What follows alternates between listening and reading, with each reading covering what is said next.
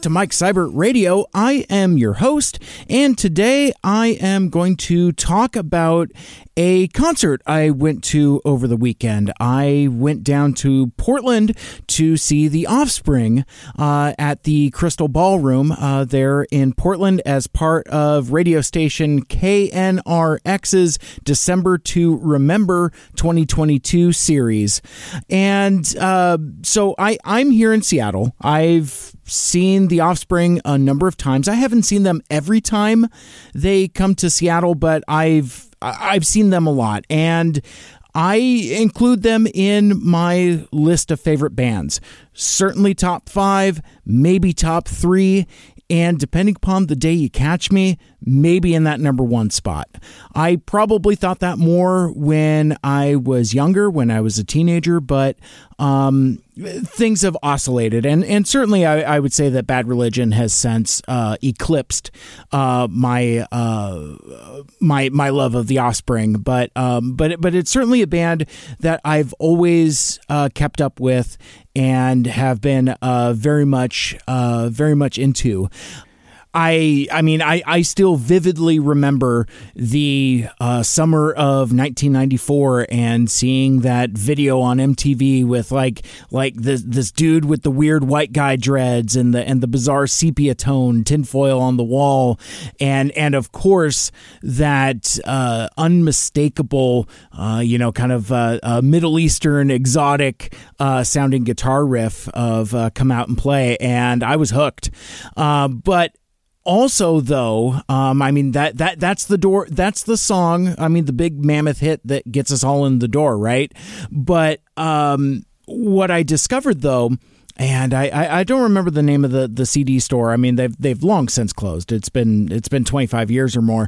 But um, I remember going to the the CD market, and uh, they they would let you sample uh, songs. They gave you headphones and a little portable CD player, and you could like you know listen to uh, uh, CDs before uh, you bought them. And I remember I listened to uh, Smash quite a bit before I ended up buying it. Um, and what struck me while listening to that album, and I swear I'm going to review the concert here, but um, uh, but but what, the thing that stuck with me is not necessarily the singles, you know, uh, you know, come out and play, self esteem, and and all of that.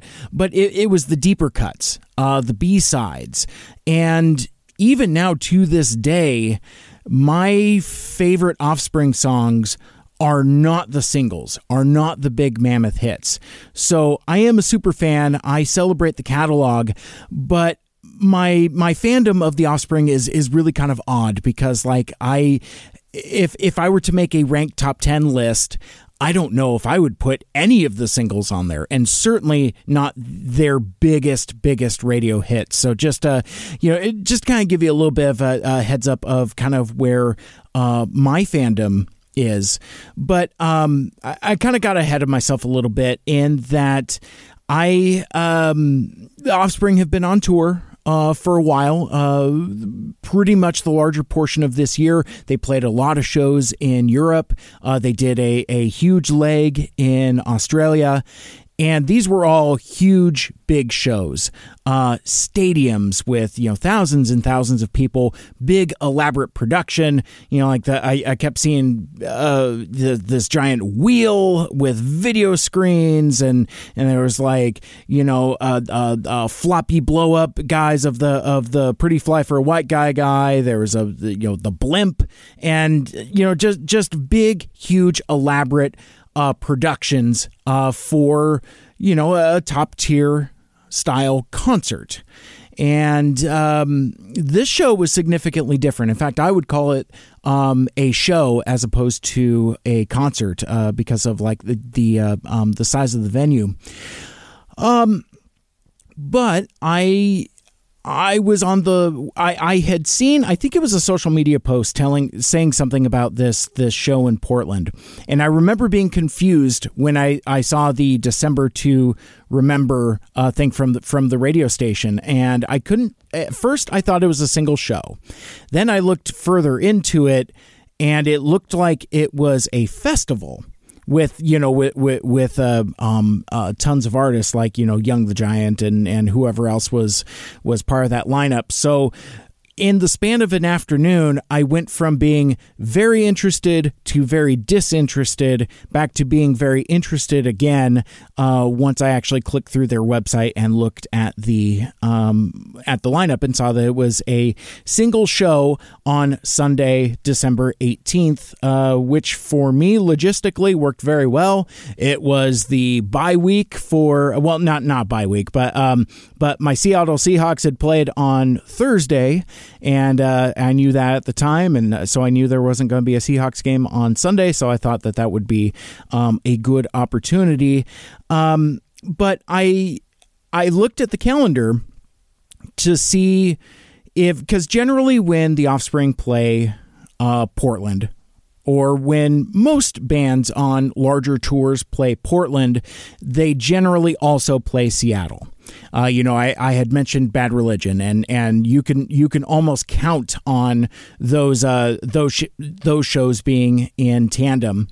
Um, so I went to the Offspring's website to check their concert calendar, and uh, basically they they had a couple days layover from uh, their their last Australia date and then this show on the 18th, and then a, a, show in LA on the 19th uh, which, as you're listening to this now, that this hasn't happened at the time of me recording, but uh, but as you're listening to it now, that that show has already happened, and it was probably awesome as well.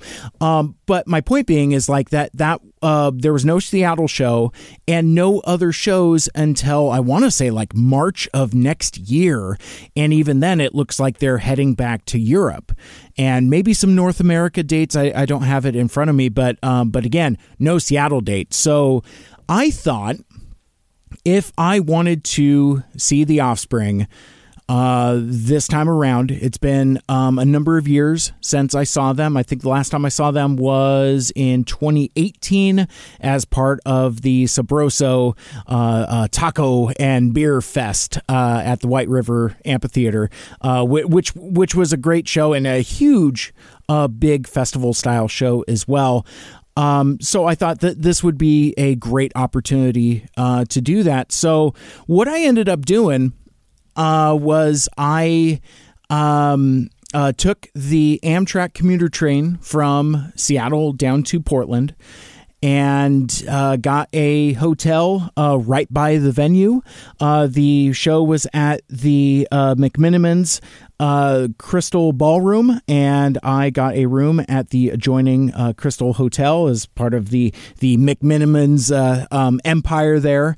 Um, so for me, it was like it was like a really cool kind of like immersive experience. Um, you know, I, I got off the train at Union Station and uh, it was about I think it's like a mile or so, about about a about a fifteen minute walk from the train station uh, to the hotel. I arrived at the hotel at like five thirty Sunday, uh, checked in.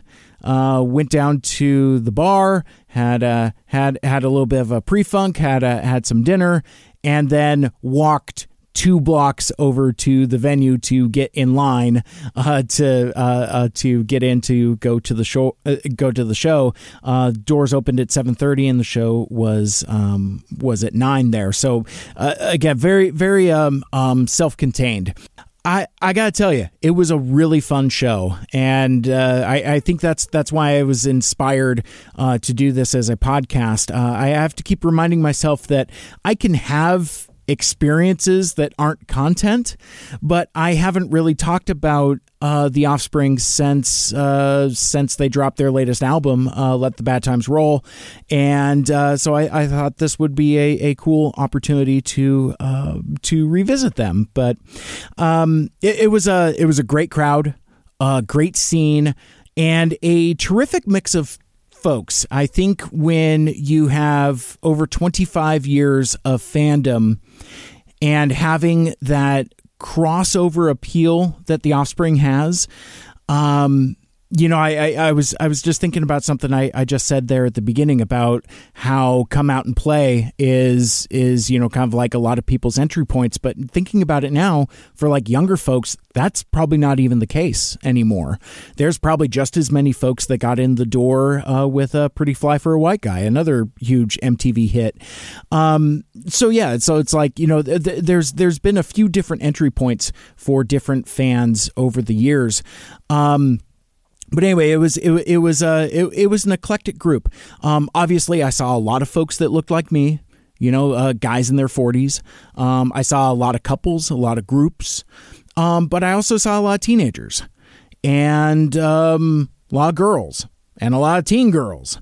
And it was, uh, yeah, it was. In fact, I, I don't know if this is a Portland thing, but like I I would say that I mean certainly not a majority of the crowd, but a larger representation of uh, of the fans in attendance were female, uh, which which I thought was um, was really cool.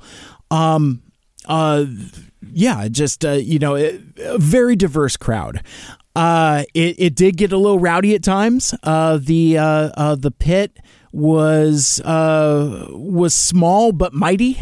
Um, it was really popping, and and you could you could tell that it was really popping off when you could feel the floor start to flex.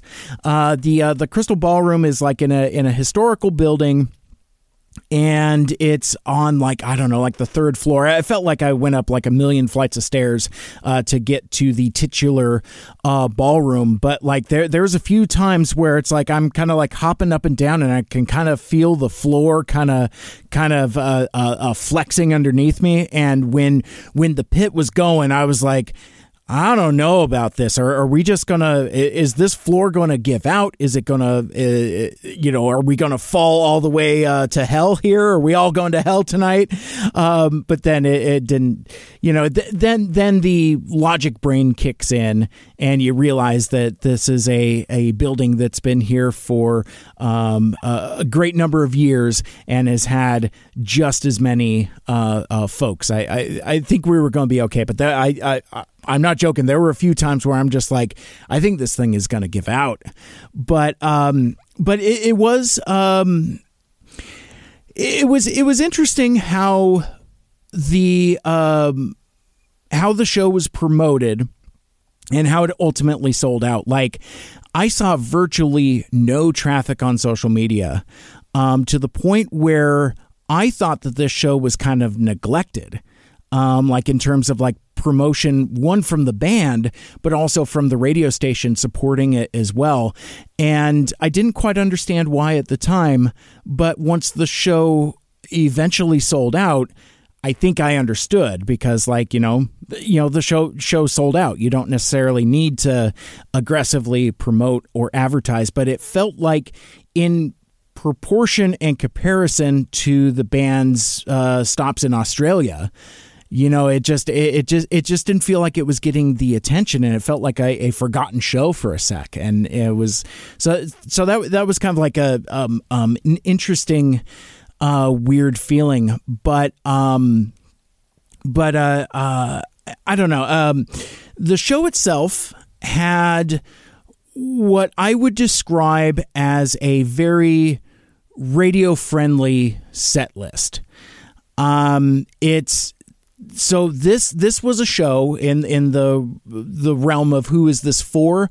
This is a show for um, trying to to uh, as broad of a net as possible, catching um, fans of multiple generations, and that you know you're you're trying to appeal to casuals, but you're trying to appeal to lifelong fans as well. And I think as as I go through the set list, because I'm gonna uh, go through the set list and and tell you a couple things about about the uh, songs that they played.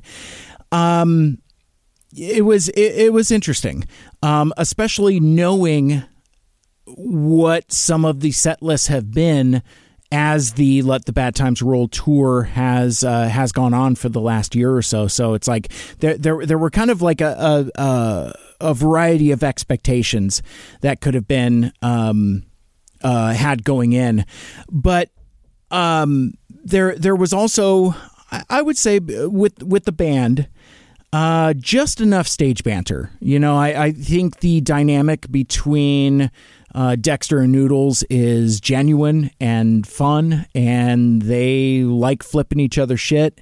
And I, I, I always like that. Like, I mean, like you know, I, I've got family that are uh, country music fans, and so I've I, have i have seen uh, Brooks and Dunn a number of times, and and so I, I kind of like that dynamic when you have like a duo that uh, uh, you know that, that can really uh, give each other a, um, a hard time on stage. In fact, uh, to a far, far, far lesser extent, I think Greg Graffin and Jay Bentley have have a little bit of that um, from Bad Religion, but still, it's it, it you could tell that they were having a genuinely good time.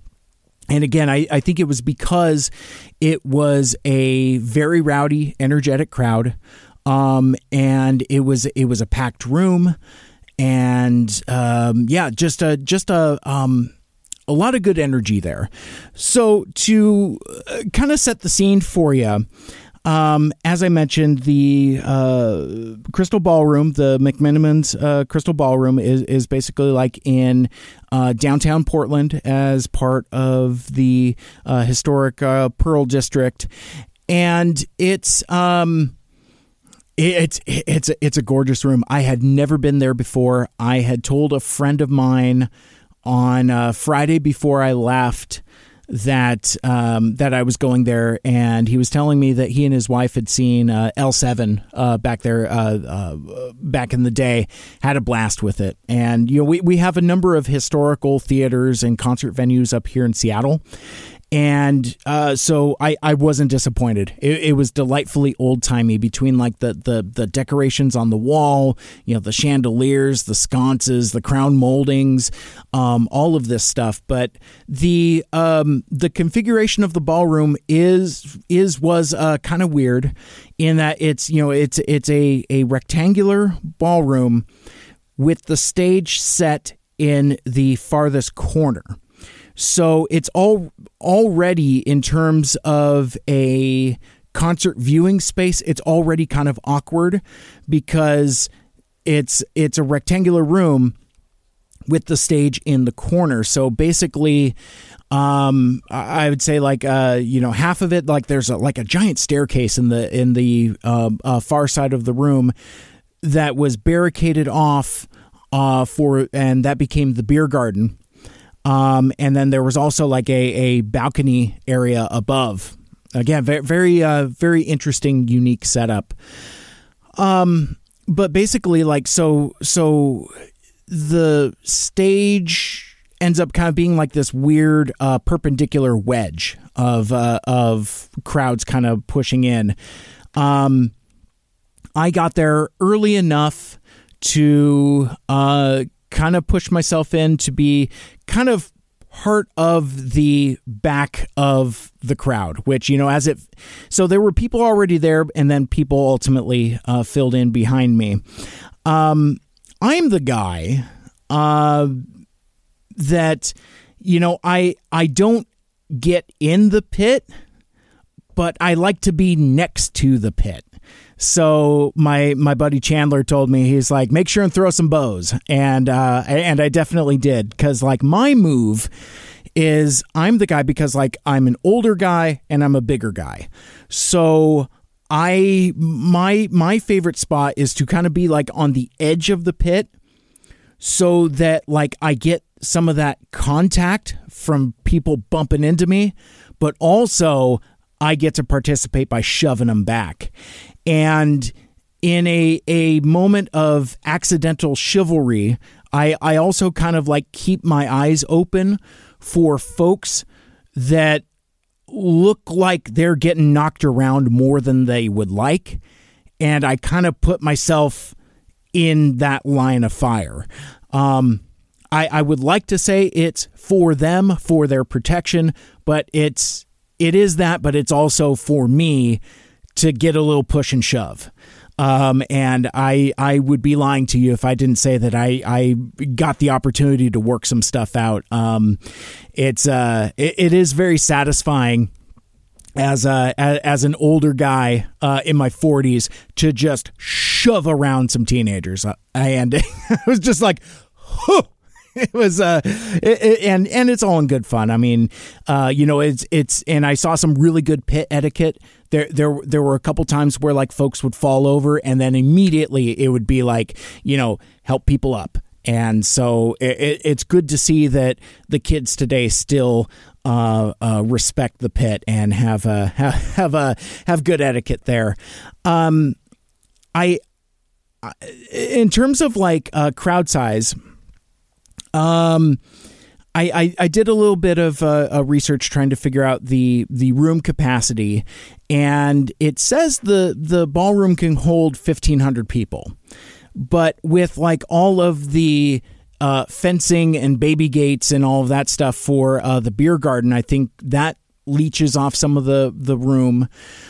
Um, there there was a part during the the uh, show banter where Noodles was trying to guess the capacity and he kept saying like, you know, he exaggerated of course and said like, well, you know, it's like 875,602 or something like that.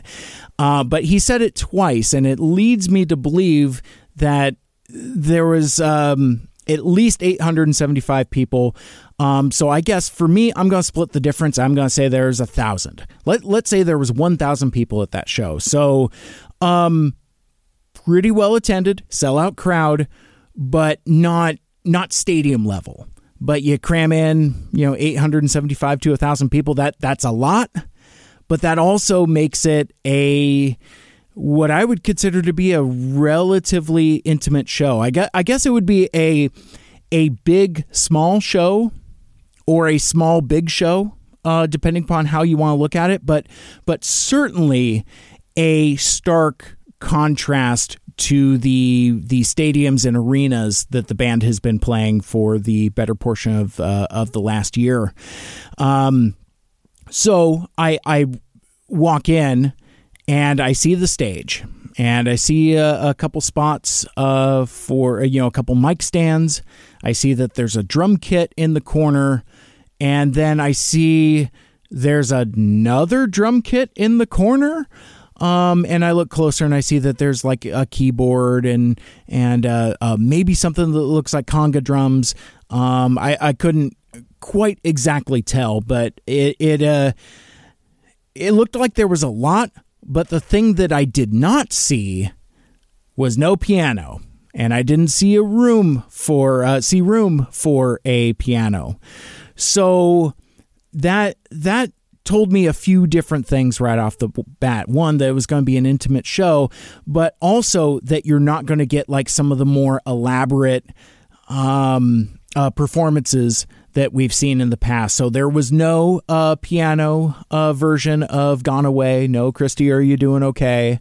Um, and I, because that that's that is, I don't want to get on a tangent, but like, um, I really like the the piano version of Gone Away, and I'm I'm glad that they recorded it and put it on the new album. I I saw that first performed back in 2009 at a at a show in Seattle, and I remember thinking even then, oh my god, th- this is like incredibly moving. They they need to record this.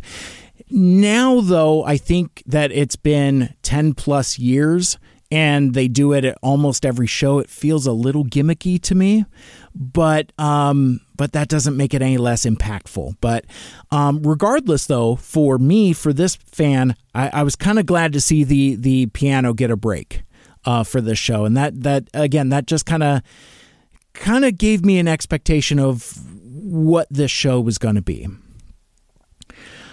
Um, there was no opening act which was an interesting choice, but a welcome one. So, you know, I, I'm at the age where I don't necessarily need to always see like Joe Garage Band or uh, some some shitty local band. Um, I mean, I, I, I love my independent musician friends, but sometimes, uh, especially when you're paying a uh, premium price for a show ticket, you just kind of want to get to it and and that's exactly what happened. So like it, it was it was um it was weird and almost jarring how quickly it it just happens. Because like I, w- I was standing there in my spot you know casually making friends with uh, folks around me uh, uh, talked to uh, talked to a cat that just happened to be from Spokane and we had like this whole conversation about like uh, what you tell people when you go to the airport. Oh I'm from Washington. Oh you mean DC no the state. I refuse to say Washington state because that is not the name of the state. Um, and and this came about because like uh, I told him I was from Seattle, and he's like, "Well." Like actual Seattle, and I'm like, well, SeaTac, but you know, I I, I live uh, live a couple miles from the airport, so close enough. Uh, my wife later told me I should just start telling people that I, live in the city of SeaTac, which which is true. But um, but anyway, it was it, it was cool making uh you know kind of uh, line buddies or crowd buddies or whatever. Um, but like so the house lights go dark and the band comes out and they just get right into it. Um, like no warning no no uh, uh, preamble or warm up or anything. They just come right into it and they come out swinging. Well no they didn't play come out swinging but uh, but but they started with come out and play. And it, it to me that that does set the tone and that does set a message where you open the show with arguably your uh, uh, biggest hit um, instead of making us wait for it. And it kind of already sets the table for a all killer no filler um, show. But like I, I i got i mean i i've heard this song a million billion times and if I never heard it again, I would probably be just as okay with it. Um, as as I said, the the big mammoth hits aren't aren't always my favorite because you know because of being overplayed, overexposed, and and and all of that. But um, but man, just just hearing those those opening notes, you know, just that little beat of the drum, do do do do do do do do do do, and then then the the riff kicks in, chung chung chung chung, do do do do do do do do do and it's just like you know when they come out and say you got to keep them separated, the the the lights come on, and and we're just off to the races. It, it was uh um it, it was it was awesome. Um, so yeah, so as as I said, it, it's uh, um, uh, very uh, radio friendly uh, set list. Uh, lots of singles, lots of hits, and um, and lots of fun. So from come out and play, they go into uh, staring at the sun. Uh, the the second or third the the third track, second song off of Americana. It just depends upon how pedantic you want to be. Um, but I and I and I like that song quite a bit. Uh, there there's a lot to it that I like. Um, however, and this is just a weird dumb me thing. Um, there, there, there are a lot of songs that I think go in pairs very well, and it's still, even though they play it at a lot of their live shows, I have a hard time hearing uh, "Staring at the Sun" separated from uh, "Have You Ever," the uh, the opening song off of um, Americana, which, incidentally, for me personally, is my favorite Offspring song. Um, and again, it's not a single. It's not even a deep cut because it, it, it's technically the the uh, opening song.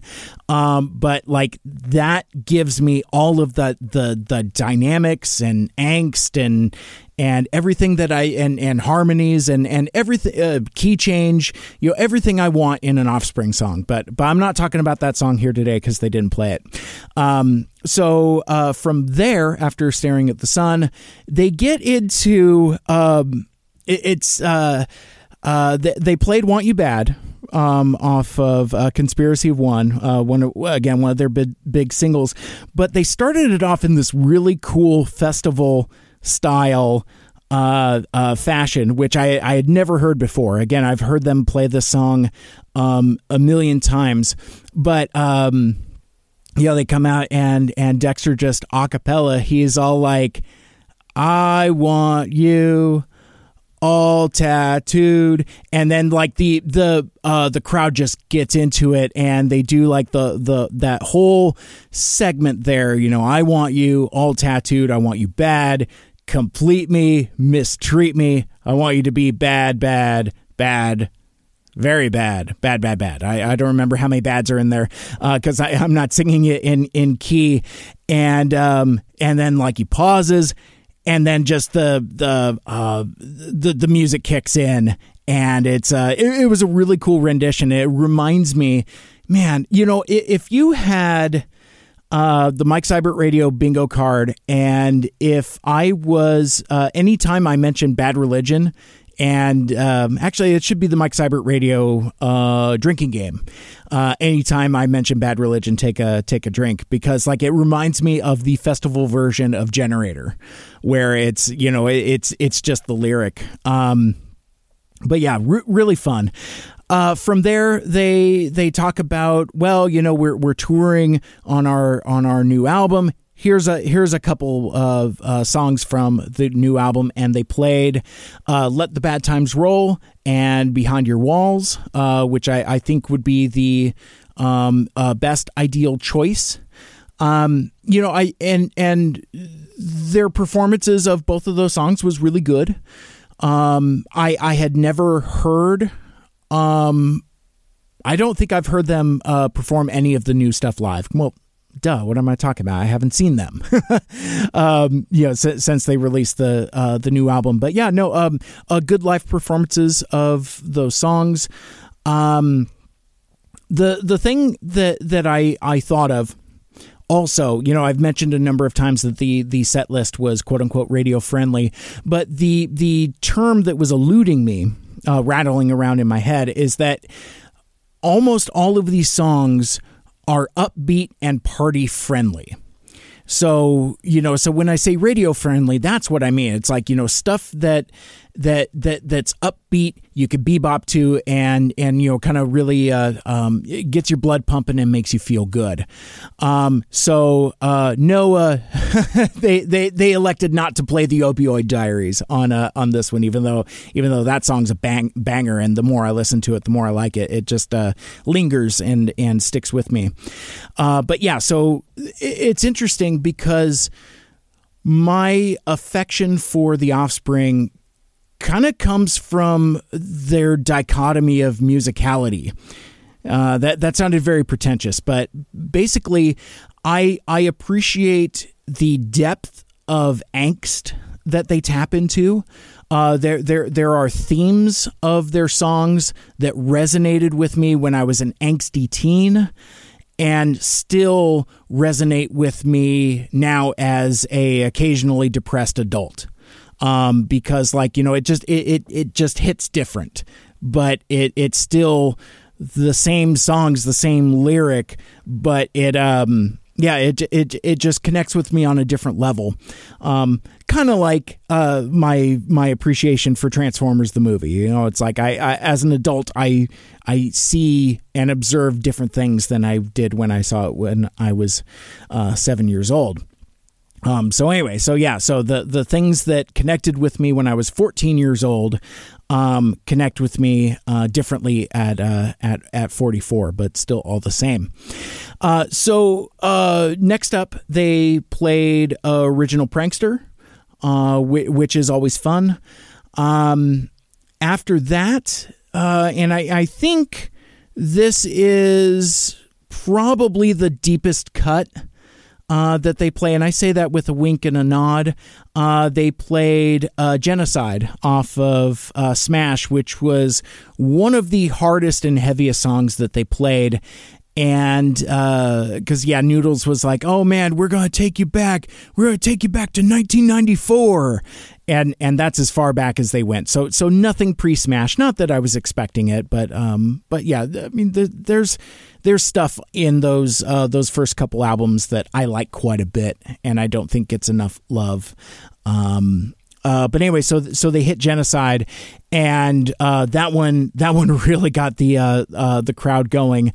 Um, and then uh, after that, they go right into uh, Hammerhead, which is a, a, song that they don't play enough, but I've also heard enough, um, enough times. I mean. Um, after that, which I, I, guess I would retroactively uh, consider kind of the the mid part of the show, they get into a, another all time banger off of Smash. They played uh, "Bad Habit," and I, um, I you know I I like the song a lot, but I like the song more as a live performance with audience participation. And and again, I, I've seen them perform a number of times, and I've seen them per, uh, do this song a number of times, but I've never seen them uh, do it like this. Um, you know, so there's there there's a infamous uh, part in the in the middle of the song with with some uh, very explicit swearing. Um, but yeah, so they're they're uh, they're going through a song and like the um, you know what I I have the the musical fluency of a partially thawed fish stick, so I don't, you know, I, I don't I don't know what the term is, but it's like the it was like the the last portion. Uh, I, why am I messing this up? I I guess like I mean it's the chorus, right? Because he says I got a bad habit. Yeah, yeah. Um, it was the last run through of the chorus before this uh, this infamous middle part with the swearing, and he's like, you know, um, you know, I guess I got a bad habit of blowing away. Yeah, yeah. I, am not going to do the whole thing for you. I got a bad habit. Yeah, yeah.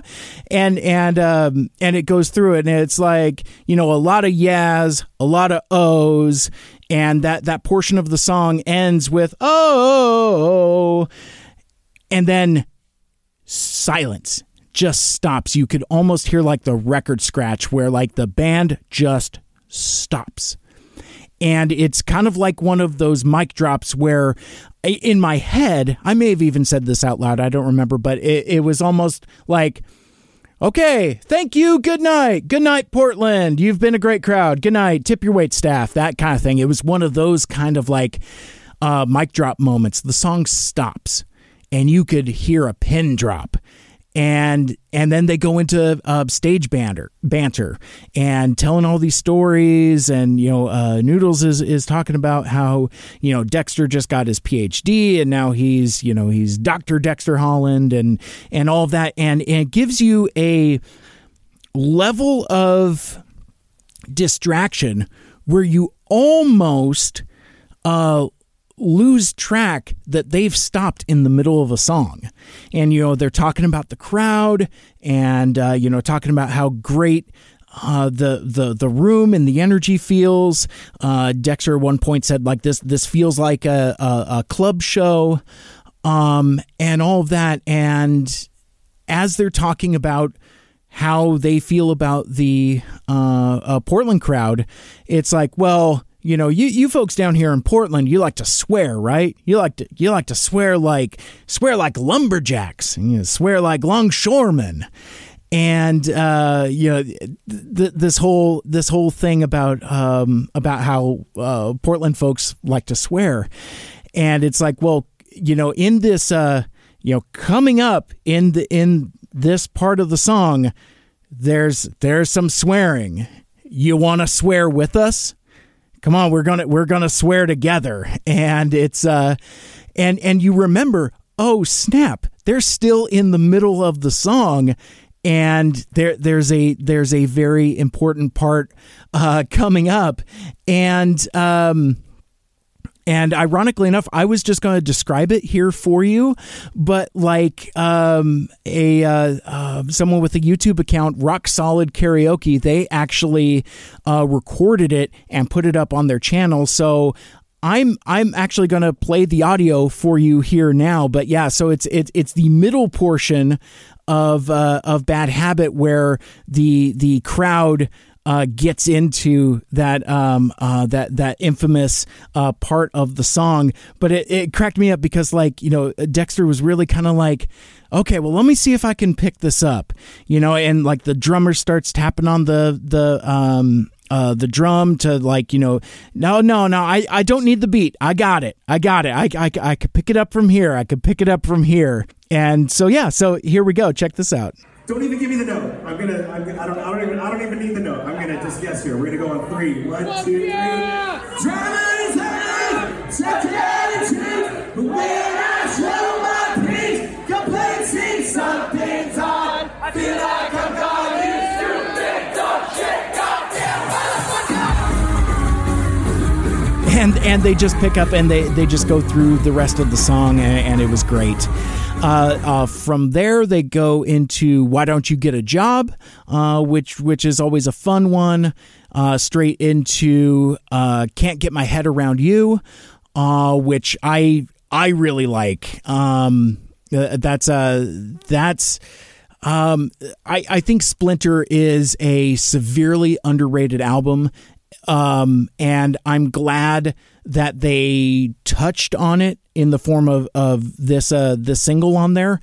Um, uh, which is great. And then, um, of course, uh, uh, getting close to rounding out the uh, the set, uh, they didn't make you wait for come out and play.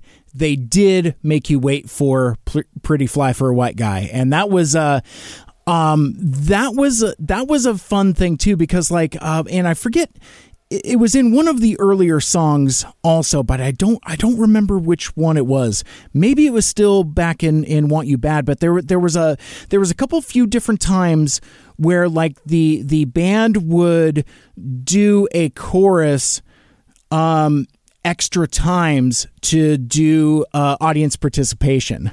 And um there there was there was a healthy round of uh, of give it to me babies. Uh huh uh huh um, there there was uh there were so many give it to me babies.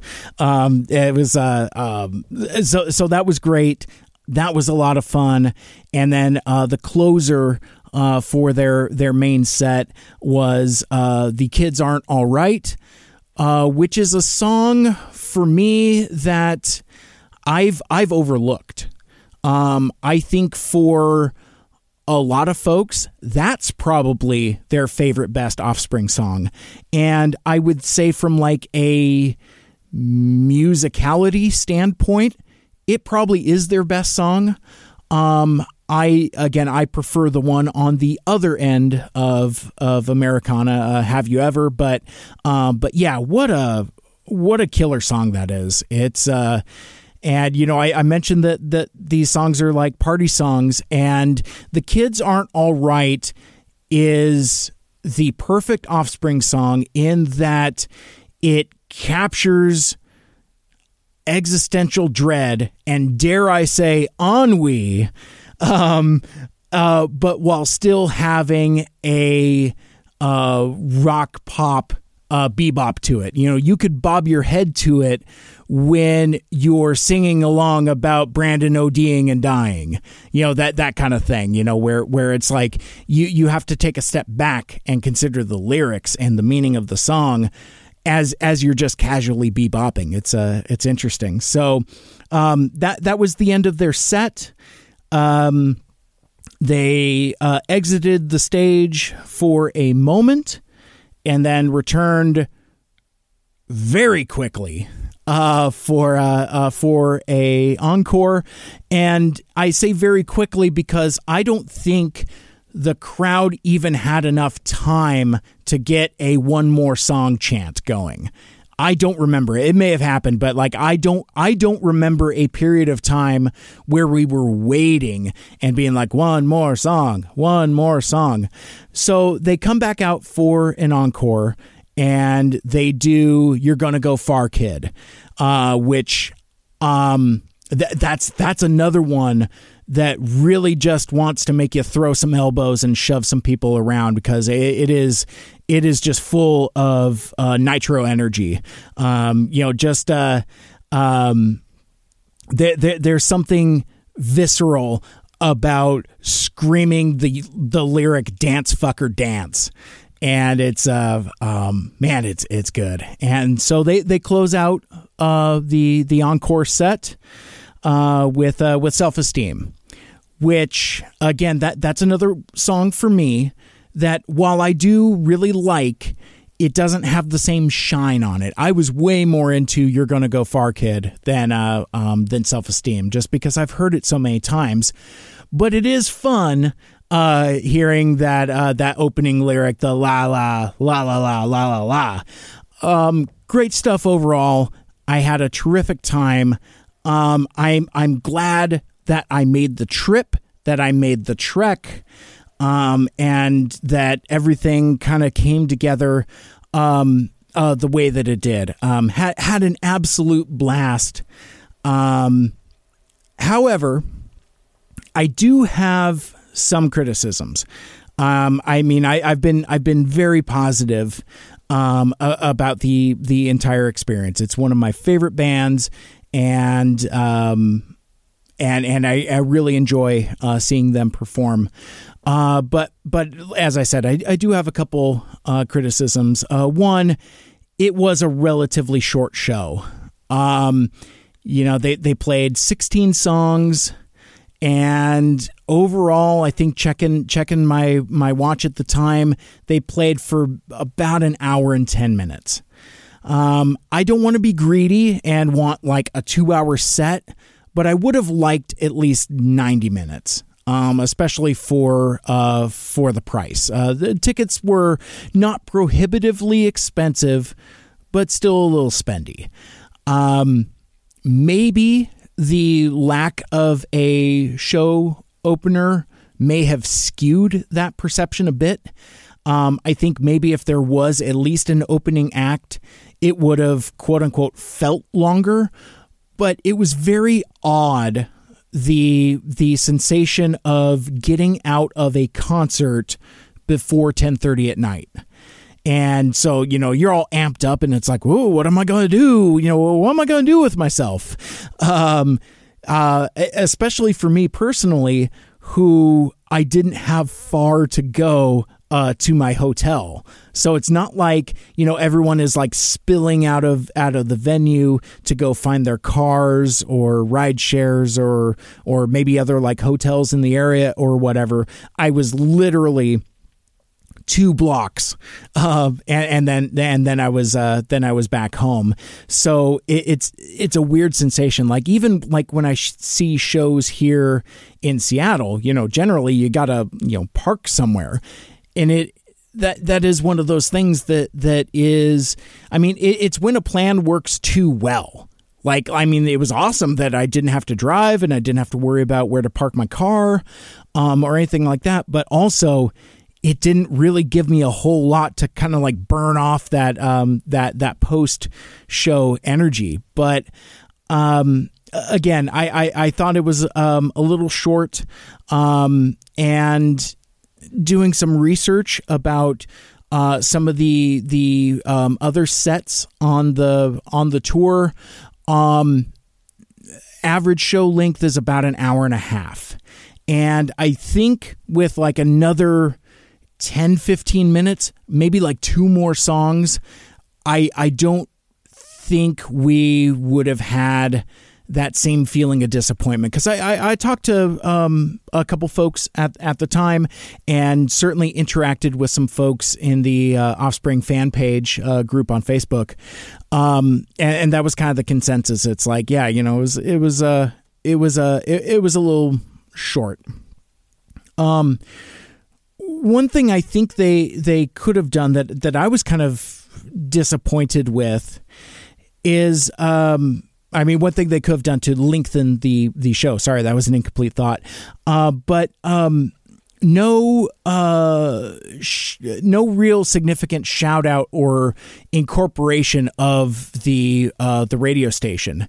And again so this uh this show was presented and put together by uh radio station KNRK uh, 94.7 um uh, alternative Portland um down there. Um seems like a decent enough radio station. Don't have anything particularly bad to to say about them one way or the other.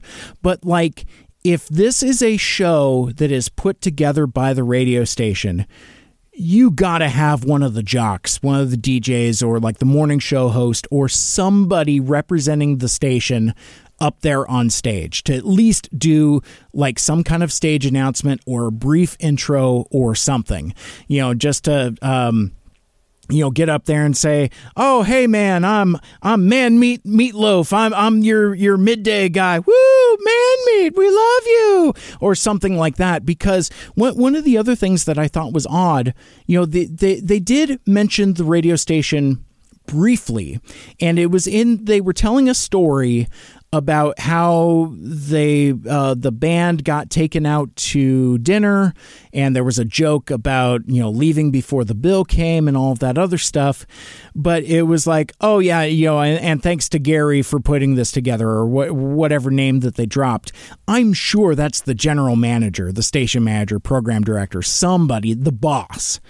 Not necessarily the jock. So you know um that that that one kind of kind of rubbed me kind of weird because yeah it, oh um because like the when they name dropped uh uh KNRK and and thank you and and they did say thank you um but like the crowd around me which was you know like the front row folks cheered so to me, that tells me that there are folks in that audience that are fans of the radio station. And if it was my hometown and my big rock station here in Seattle. In this case, it's uh, you know KISW, um, or or even the end uh, 107.7, uh, the big alternative station here in town.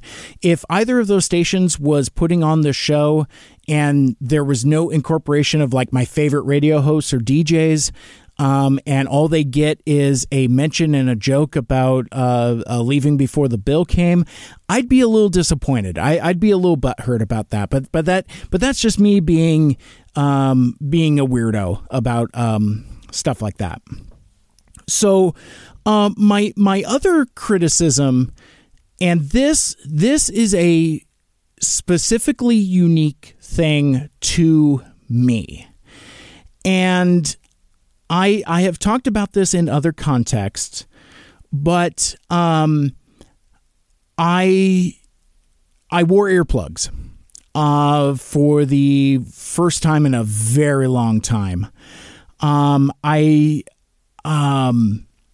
Well, I, I, guess first of all, I, I want to give a uh, shout out to uh, McMenamins, the the uh, uh, uh, the Crystal Hotel where I was staying, there's a there was a, uh, a side table, you know, a nightstand. You open up the drawer, and in the drawer is a set of earplugs and a portable lantern flashlight thing because it, it, gets it gets very dark. Um, and Portland is not very well lit. They they could invest in some uh, street lamps. Um, a little sketchy at times, but um, but I I even tweeted it. It's like you you know your hotel is concert friendly when they just provide you uh, with uh, with earplugs and a uh, and a flashlight to to uh, find your way back. But with with the earplugs, and again, I don't I don't I don't know how much I have talked about this, but I I have been experiencing hearing loss, and I do have um, a bit of diagnosed hearing loss and hearing damage. Um, I, you know, I, I, I don't want to get uh, uh, too much into it here and now, but more or less the audiologist that I saw, what she recommended for me, and she's like, if you're around anything that's louder than a lawnmower, you got to have ear protection.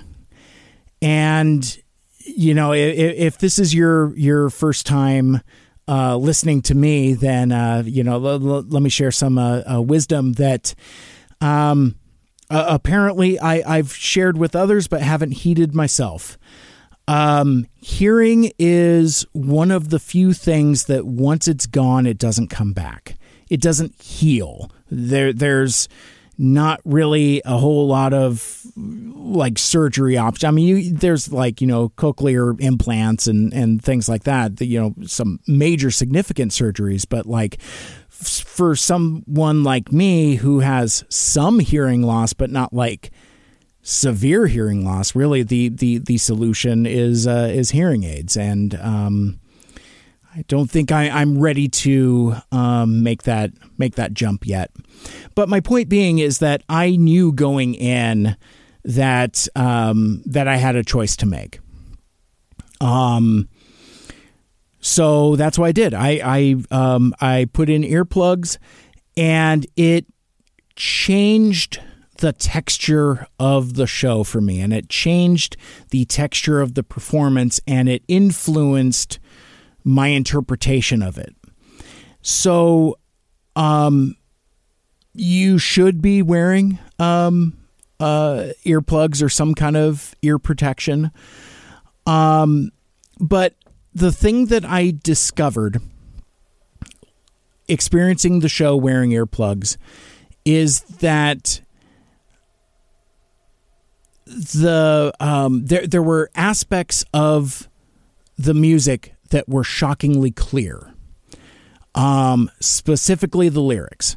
Like I could hear Dexter singing as clear as day. Um, I could feel the the um, the vibration from the amplifiers. Um, I think what I couldn't hear so much is the depth and dynamics of the guitar parts, but I don't know that for sure. And I think the drums just kind of sounded very muffled. A lot of the show just sounded very muffled for me. And that in itself was kind of weird. So um there are times where the band was talking about how loud the crowd was. And I'm looking around, I'm just like, what are you talking about? So it's like it, it drowned out the crowd noise um, for me, which which was uh, again a very odd experience. And the other thing that, that was odd for me as well is that um, I could hear myself. Now, I do a lot of my work wearing headphones. In fact, I, am wearing headphones right now and I, I'm listening to myself as I'm talking. So I'm I'm used to it from that context. In fact, I'm the guy that has difficulty using earbuds like on the phone or as microphones because I feel like my um, hearing is being impeded like like you know my ears are being plugged and the only thing I can hear is um, who I'm talking to and not being able to hear myself is very uncomfortable uh, for me. Like if I could figure out the mix minus on on my uh, on my earbuds so that I can hear myself while I'm talking to somebody on the phone, I would be I would be very very happy about that. But wearing earplugs gave me that same effect, and I'm a guy that sings along a lot. Um, I, I've retired from singing in the shower. You know, I don't listen to the radio or anything while uh, while uh, while I shower, but I sing along in the car. Um, I I I like doing that a lot, and I like I like screaming and belting with uh you know with with uh with my favorite songs, and I do it at at concerts, and I, I you know and I'm loud. Like I I will I, I will I will tear my throat up um, singing along. The thing that I observed or noticed uh, while I was wearing earplugs, I could hear every sound that I was making. and I didn't like it. It made me feel very uncomfortable. So like anytime I would cheer, you know, I would like, you know, woo or you know all all that stuff. Um, you know, as soon as I started singing along, I heard myself and immediately got a complex about it. Immediately felt um, ashamed and insecure because like I could hear how terrible I sounded. And I'm thinking about, oh my God, is this what I sound like? Is is this what people next to me are are have been listening to? I mean, it, it was like it was like a total change of perspective, like instantaneously. It was very uncomfortable. So, um, there there there were certain parts of certain songs. You know, it's like anytime there's a you know a whoa or a hey. I mean, uh, I mean, it's the Offspring for goodness sake. So that I mean that that is that is half of their lyrics right there. I mean, like I mean, criminy, Sum 41 wrote a song about it, but um, uh, but anyway, it, it was so I would I would do that, and and I participated in the in the bad habit um, uh, uh, part that uh, that I played for you earlier, and you know a lot of any time where there was like a a uh, appropriate crowd participation thing, I was there for, but I didn't cheer a lot. I didn't yell a lot, and and again, I, I think that that that really uh, was was reflective of my specific experience um, uh, um, wearing earplugs. So it, it's something I gotta get used to. Um, I I think so. I, D- does it make my experience less than? No. But I also, there is a part of me that didn't feel like I got the full experience. Maybe the, like the same experience that everyone around me got. Because I, you know, part of it is you want the noise. And I don't feel like I got the noise. Um, another aspect I, I had mentioned uh, a side effect of uh, of the ear earplugs was the clarity that I could hear uh, the singing. And one, um, Dexter still got it. I'm not going to say that he doesn't, but you notice incongruities that you wouldn't unless you could hear things clear as a bell, like I did. Um, he is forgetting lyrics all over the place, getting stuff mixed up. And and I know when you got a deep catalog like that, you know you you'll get you'll get uh, verses mixed up. Um, but it happened a lot, and um, I also notice um, songs with um a lot of yelling like like one of one of the i mean kind of like the the climax crescendo of um, uh, "Can't Get My Head Around You" is is a yell, um, and he can't do it. Um, he has he has the other hired hands do it for him, as well as like you know, and and he can't hit some of the higher notes. I mean, obviously, he has a higher pitched voice already. Um, you know, with with kind of that that that um, California uh, affectation uh, to it, but um, but I, I, would not have noticed those things um, if I if I was just immersed in the noise of of the song, and that that was also a weird experience that I kind of didn't care for, um, and it took me. I don't know, probably like a couple songs to get used to it also the the the texture of of uh, uh, listening with the earplugs. Um. So yeah. So it's I, I would I have felt differently if I hadn't? Maybe, but I would also risk damaging my my hearing even further, and um, and I just can't put myself um, in that position. Um, so that's that's all I have to say about that. But um, but also though the um, the set list was kind of lacking, and I, I say it's lacking because the the deepest of deep cuts was what genocide. Um, it's not bad habit because they play that live at every show.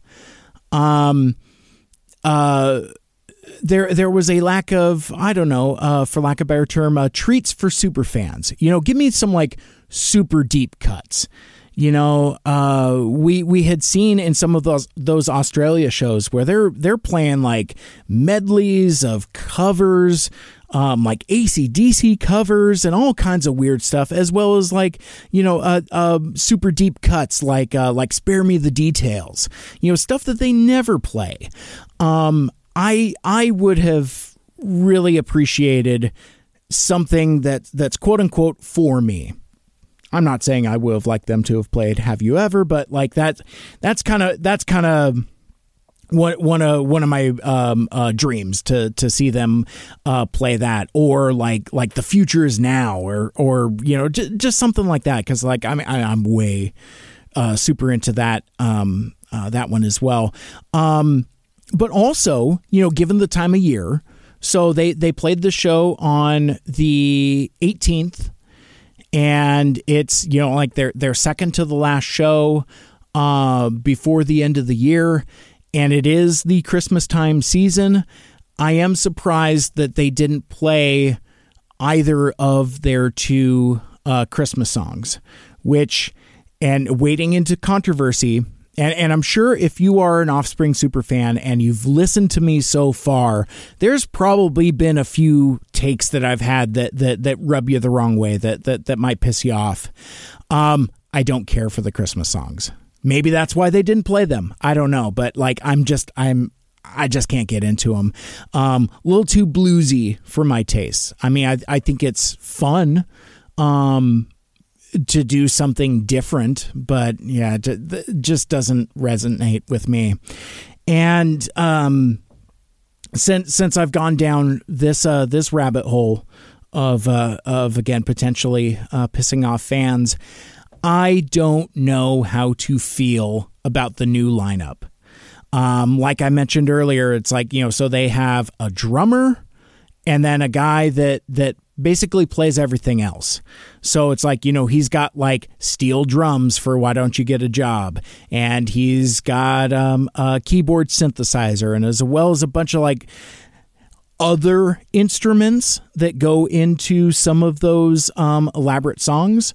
And I'm glad that they included those elements because a um, another thing that I kind of I I, I um that, did kind of rub me the wrong way, and and and this is because like I'm a spoiled Seattle guy, so all of the um extra voice work uh, was piped in and recorded. So it's like with um, original prankster, you know, they just played the recording of Redman, just uh, you know, just uh, just saying the the lyric uh, original prankster.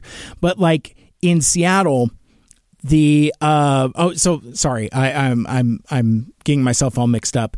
So one of the other uh, uh, recorded things was the you got to keep them separated. And being in Seattle, um, we have a little bit of privilege, and we're we're uh, we're treated to uh, live renditions of uh, uh, the keep them separated guy, uh, Jason McLean, uh, Blackball, um, he lives in Seattle or the Seattle area. So like you, you may have seen him in like the the cockpit karaoke uh, video wearing the the Seattle Kraken hat. Um, so yeah, so the keep them separated guy lives here, and anytime they do a show here, they bring him up on stage. So you know, it's like he'll do you know keep them separated and and Mota, and um, I think he even does like you know when they do Walla Walla, he comes out and does like the you know I'm innocent, I didn't do it, I didn't do nothing, man. It, so I think he does that also. They they give him a lot of a lot to do, um, even beyond the stuff that's in his um, um, original recordings. But to hear all of that recorded was kind of lame. But again, I think that's a uniquely me thing. Um, given just what I've seen, I don't I don't know if that dude tours with them or if he only does that for the Seattle shows. I I, I don't really know. Um, but uh, but but but back to the new lineup. Um, we're in an era of the Offspring now where it is Dexter and Noodles Inc. Offspring Inc. Where those two guys are the band and everybody else is hired hands. And I don't know how to feel about that. Um, and and I'm I'm not going to use this opportunity to give my thoughts about the separation with uh, longtime bassist Greg K. Uh, nor am I going to really get into my thoughts about the the separation with uh, drummer uh, Pete Parada um, over over vaccines. I, am not going to touch any of that. But basically, like those guys aren't in the band, and now other people are in the band. They have they have a different bassist, they have a different drummer, and then they have a different uh, uh, jack of all trades guys, and that that's just kind of how it is. They were all great. Like like the bass player, he was great looks a little too much like Greg K for for my taste. It's kind of weird. It's kind of like when you get a new girlfriend that looks like your ex girlfriend, um, and and may or may not have the same name. Also, that that kind of thing. It's it's that level of weirdness, but um, it, it's just it, it's a dynamic I have to get used to. Um, so we'll see what happens uh, with uh, with the new album that they're working on that that should be coming out uh, this uh, uh, this next year.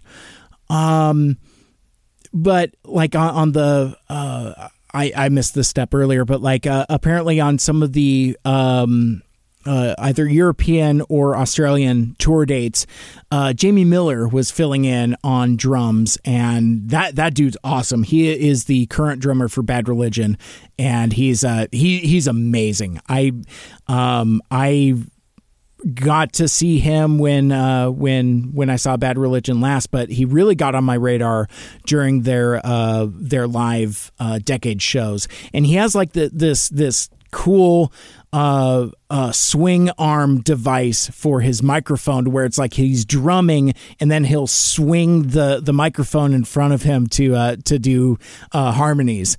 And um, I I thought that would have been uh, really cool to to see with uh, with Offspring because like I mean he does he does harmonies really well and his his drumming is top notch. But um, sadly that that was that was not to be.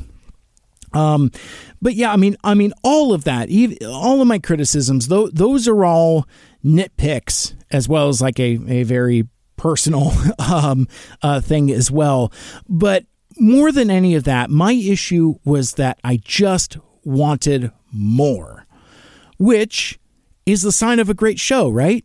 You know, it's like if you're left wanting more, then that is a a satisfying experience. Whereas with with my podcast, I leave people wanting more, no more. but uh, but with that, uh, before I close out, um, I I would like to share with you um, a little bit of history about uh, the Crystal Ballroom, where where the concert took place, and the Crystal Hotel, uh, both uh, McMenamins uh, properties um, that I that I really enjoyed. Um, first, um, some history about the ballroom. Uh, I found this on their website. Uh, still grooving after all these years. Uh, the Crystal Ballroom enjoys national recognition for a reason.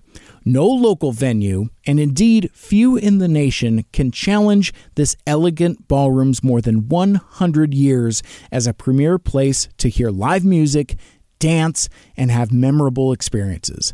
The hall has seen countless first loves unfold, police raids, visit by silent screen idols and beat poets, psychedelic light shows, narrow escapes from fire, demolition, and neglect, and a listing in the National Register of Historic Places. Today, it is a vital, thriving McMenamins owned and operated live music palace that hosts everything from rock and roll and country to hip hop and, and big bang swing. Tales about the Grand Hall at Northwest 14th and Burnside covered myriad topics and time periods. The Crystal opened its doors as a ballroom in 1914, just as World War I began, in the days when frisky Portland residents could still be arrested for dancing the tango. Now, while the action on the stage has always thrilled, one thing everyone remembers about the Crystal is its astounding quote unquote floating dance floor. Quote, like dancing on clouds. is how people describe cutting a rug here. At the time of its construction, the Crystal's mechanical dance floor, now fully restored to proper working order, was said to be unique on the Pacific coast. Today, it may be the only one left in the United States. You will also appreciate our gorgeous decor, flamboyant wall sconces and light fixtures, grand paintings, and gigantic windows everywhere. People who come to the crystal seem to be inspired by an energy emanating from the site itself, a phenomenon social scientists call, quote unquote, the power of place. McMenamins is proud to welcome a whole new generation of fun lovers and repeat offenders to the renovated, always happening Crystal Ballroom.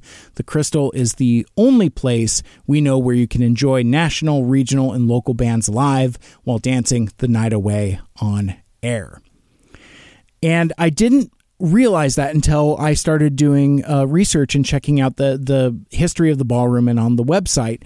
So when I was talking about the floor flexing and how it felt like it could give way at any point, that's um that's apparently deliberate and it was built in and it's been there uh, since uh, since the 1910s and it's interesting because now knowing that information, I've retroactively recontextualized my experience.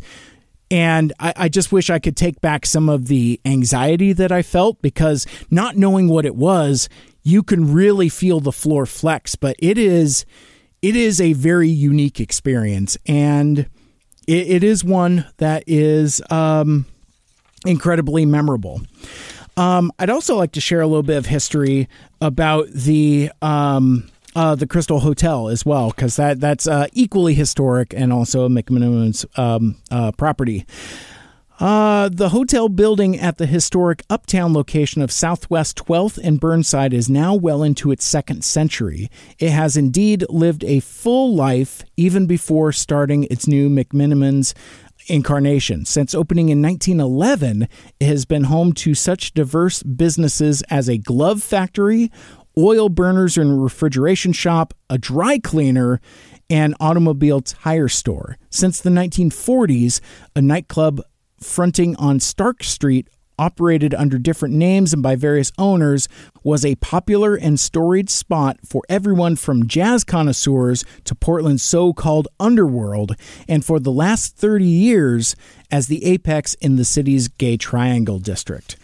Um, so yeah, so I um, I stayed on the my room was on the second floor, and one of the cool things about these rooms is that they're all uh, music and song themed.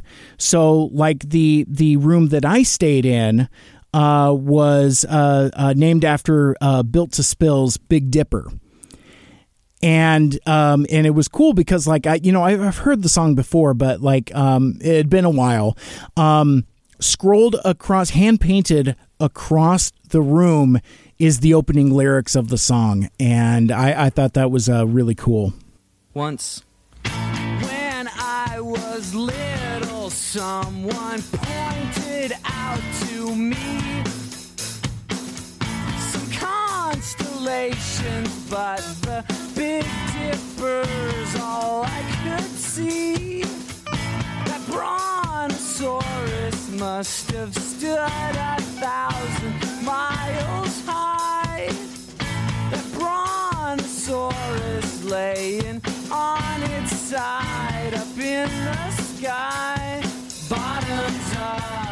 Um, but yeah, I mean, there's there's all kinds of cool uh, rooms and themes. There's uh, uh, Nick Cave, uh, The Kingsmen, Black Eyed Peas, Sonic Youth, Modest Mouse, uh, Blondie, uh, White Stripes, Sleater-Kinney, Arcade Fire, uh, Buffalo Springfield, James Brown, uh, Death Cab for Cutie, Merle Haggard, Little Richard, My Chemical Romance, uh, Bo Diddley, the the Temptations, uh, Jefferson Airplane, Grateful Dead, Marvin Gaye, uh, Emmylou Harris.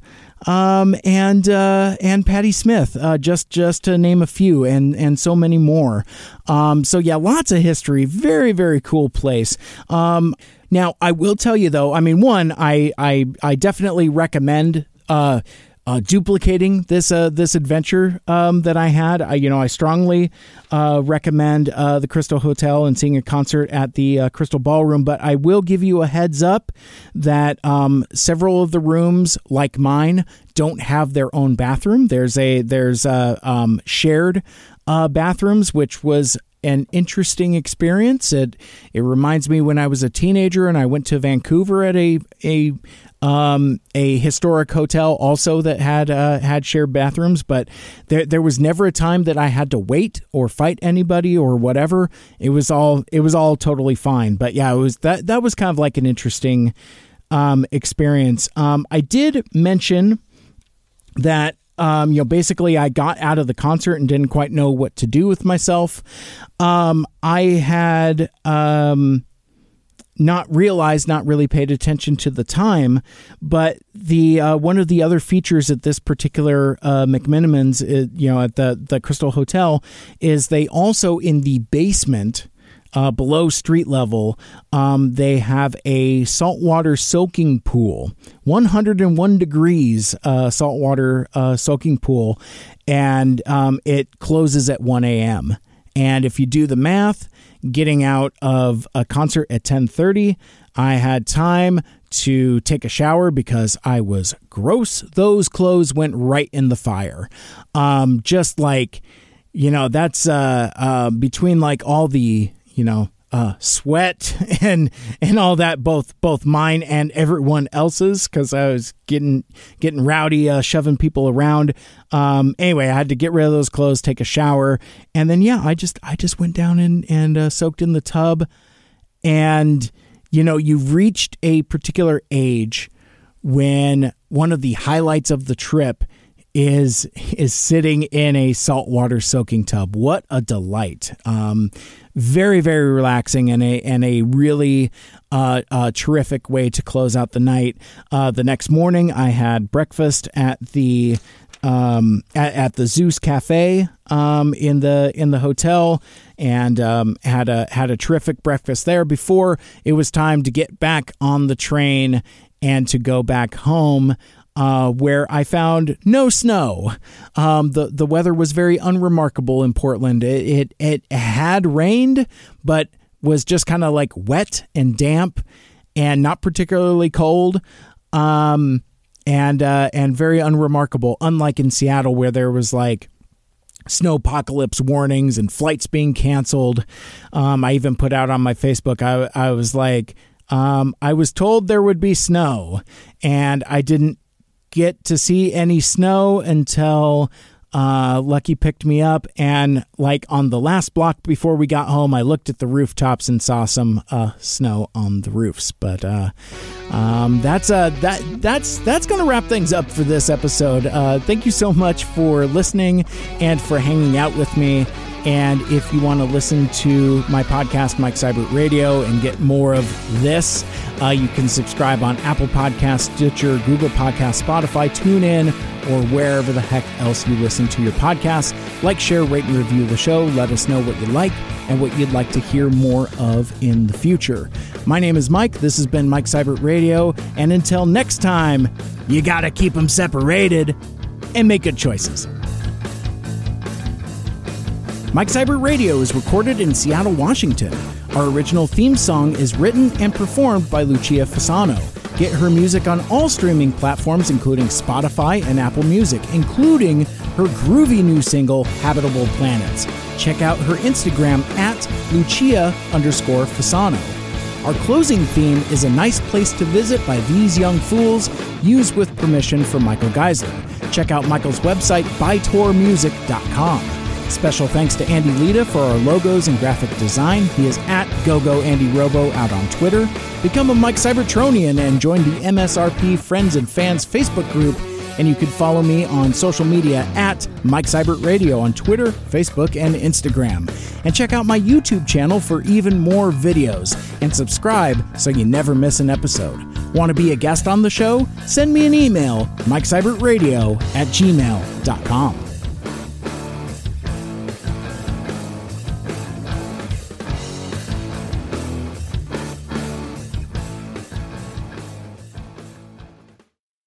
But um, all I want was one that I remember.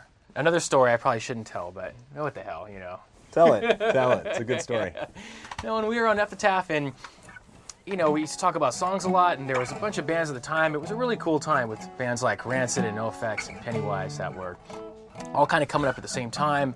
Bad Religion was already a really well-known band, and I remember kind of a, a conversation around one time where everyone was joking around saying we should write a try to write a Bad Religion song. We should have like a Bad Religion songwriting contest and see who writes the best one. And I was like, oh, that'd be easy, man, because you know they they have kind of a distinctive sound and stuff. You know, it's like, oh, I could come up with something like that. And I actually wrote the song, and, uh, and I thought it sounded like Bad Religion. I thought it was kind of kind of Yeah. cool and kind of funny No, it definitely and has that vibe to it for sure. so I tried to pitch uh, Bad Religion on it. We were actually demoing songs for Smash. I go, I got this one. It's perfect for you guys, you know. And uh, the guy, Bad Religion, well, whatever, Brett.